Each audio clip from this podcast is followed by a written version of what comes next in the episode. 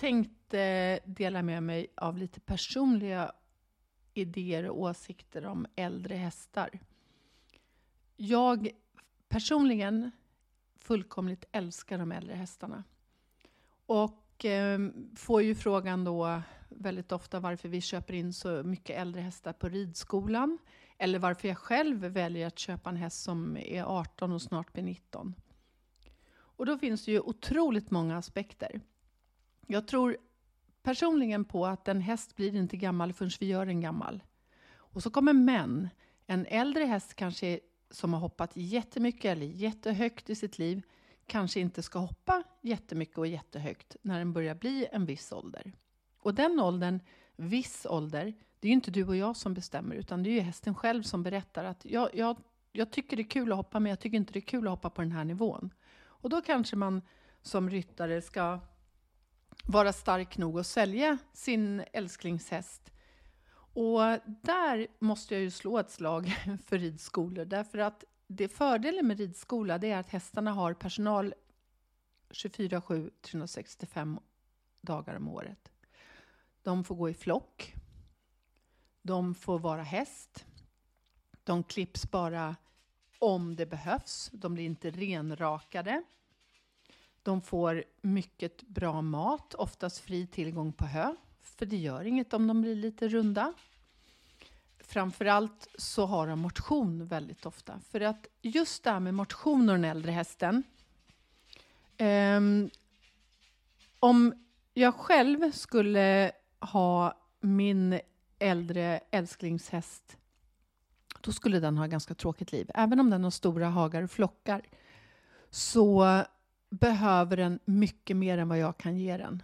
Och då har jag väldigt tur att jag har min Lissy som hjälper mig. Och ibland ungdomarna i stallet. För att, att ha en äldre häst själv, om man inte har tid och ork, det blir inte så bra. Därför en, jag tror att den äldre hästen måste få röra på sig. Lite ofta och kanske mer ibland. Det har varit fantastisk vinter med snön. Vi har kunnat tolka. Han har tyckt det har varit jättekul. Och när den äldre hästen går på ridskolan så kanske man behöver ha ekonomi att inte låta den äldre hästen gå tre, fyra pass. Men att kunna ha en äldre läromästare som lär ut fantastiska saker till yngre ryttare eller för all del även till äldre ryttare som sen kan föra över det på en yngre häst. Det är helt fantastiskt. Och då kan man säga så här att alla ridskolor har inte råd och möjlighet att kanske ha för många äldre hästar som kanske inte kan gå den normala kvoten av lektioner. Men att få gå lite ofta, det gör ju att vi även köper in spatthästar. En spatthäst och privat, det, det personligen tycker jag att det rimmar lite illa. Därför att man har inte möjlighet kanske att rida hästen så mycket. Och så kommer det här med vilodagar. Hur mycket ska hästen vila? Ja, jag tycker nog att livet får se till att hästen eh, vilar. Den dagen man verkligen inte hinner med, då blev det en vilodag. Men du måste tänka på att om du nu har din häst ensam i en, en hage och den inte får någon annan fysisk kontakt. En häst är gjord för att ströva, söka föda, fortplanta sig.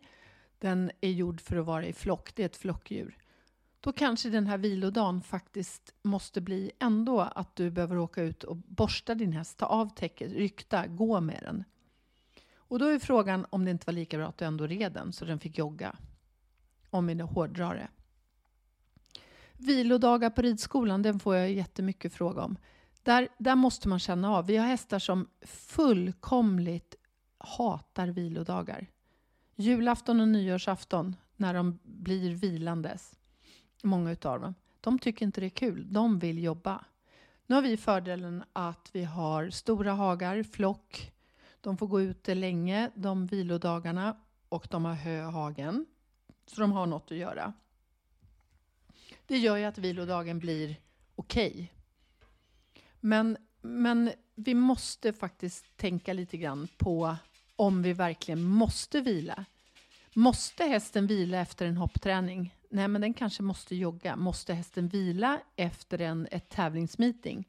Nej, den kanske behöver jogga första dagen och sen kanske den behöver vila. Men vad är vila egentligen? För det är individuellt för olika hästar har olika sorters vila. Och den äldre hästen kanske behöver vila från människan, men väldigt ofta så behöver den få skritta ut. Eller få en extra rykt. Och på tal om det här med rykt så tror jag att det är en bortglömd. Jag undrar faktiskt om någon ryktar sin häst längre. Många ägnar jättemycket tid åt att klippa hästen. De är klippta från mulen ända ner till bakhoven. Det finns inte ett hårstrå kvar. Men ryktas de? Det är en bra fråga. Vi har några tjejer på ridskolan som ryktar, men jag vill nog påstå att det mer tvättas svans och har glansspray än vad det används ryktborste. Ni får gärna komma med kommentarer på den. Så i frågan om den äldre hästen, så rykta, skritta, jogga, trava, låt den inte bli gammal. Den säger till när den behöver vila. Lyssna på hästen. Men se till att du använder hästen. Får man kalla den för använda utan att få skäll? Hästarna vill jobba. Tack!